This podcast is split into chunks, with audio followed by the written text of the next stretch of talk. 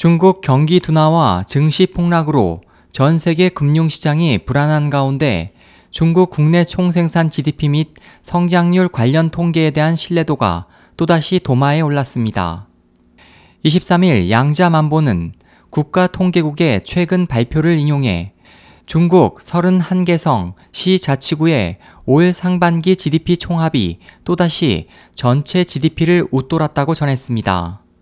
국가통계국에 따르면 이번에 발표된 31개 지역의 상반기 GDP 총합은 앞서 발표된 상반기 GDP 29조 7,688억 위안을 무려 2조 7,699억 5,700만 위안 약 514조 원이나 웃도는 32조 4,526억 6,400만 위안입니다.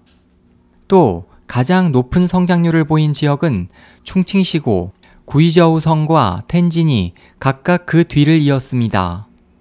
이에 대해 해외 금융권들은 중국의 경기 둔화가 여전하고 당국의 강력한 부양책에도 좀처럼 회복 조짐이 보이지 않는 상황을 볼 때 이 같은 통계는 당국의 실적 부풀리기일 가능성이 높다고 지적했습니다.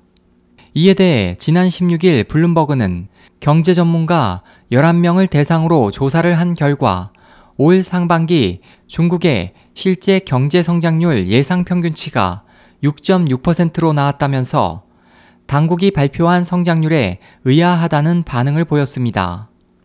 앞서 중국 당국은 수출 경기 활성화를 통한 경기 부양책으로 위안화 평가 절하를 단행했지만 증시 하락세를 저지하지 못했고 또 경기 회복에도 별다른 효과를 내지 못했습니다.